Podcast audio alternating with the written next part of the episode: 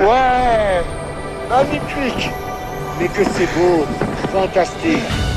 Luc Boinard a gravi en deux mille dix l'Everest, le plus haut sommet du monde. Certainement un rêve de gosse.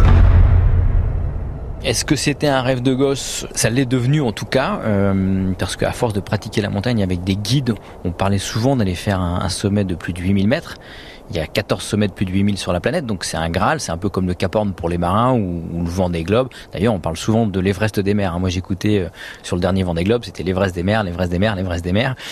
Et donc, on peut choisir différents sommets de huit mille. Il y en a des très simples, enfin plus simples, on va dire, euh, comme le Cho Oyu ou le Shisha Pangma, euh, qui font huit mille cent, huit mille deux cents mètres d'altitude, qui sont évidemment moins hauts que l'Everest. Et puis, il y a ce sommet qui est quand même le Graal. Et moi, je m'étais dit, non, si je dois faire un huit mille, autant que faire se peut, autant aller faire l'Everest.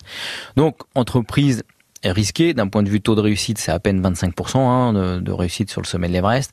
Euh, jamais d'expérience en très haute altitude, donc beaucoup de paramètres que je ne maîtrisais pas avant de lancer cette opération. Et donc, c'est pour ça que j'ai inversé un peu le processus.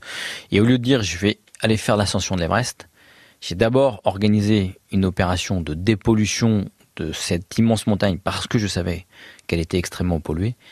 Et ensuite, je me suis dit, si je peux, avec l'acclimatation, là, si la météo est là, si les données sont là, je tenterai le sommet. C'est comme ça qu'en fait j'ai réussi à, à gravir l'Everest. Alors pourquoi vouloir dépolluer l'Everest? Parce que c'est la plus haute décharge du monde. Alors ça, effectivement, tout le monde ne le sait pas.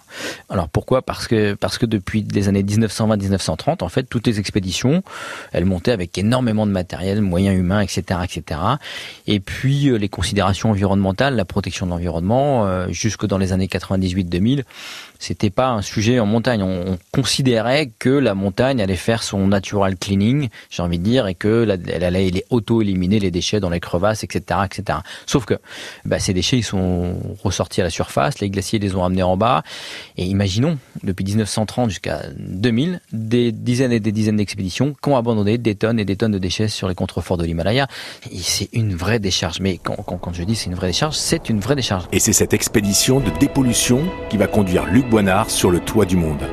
Un rêve devenu réalité avec une expédition qu'il nous raconte sur France Bleu Mayenne.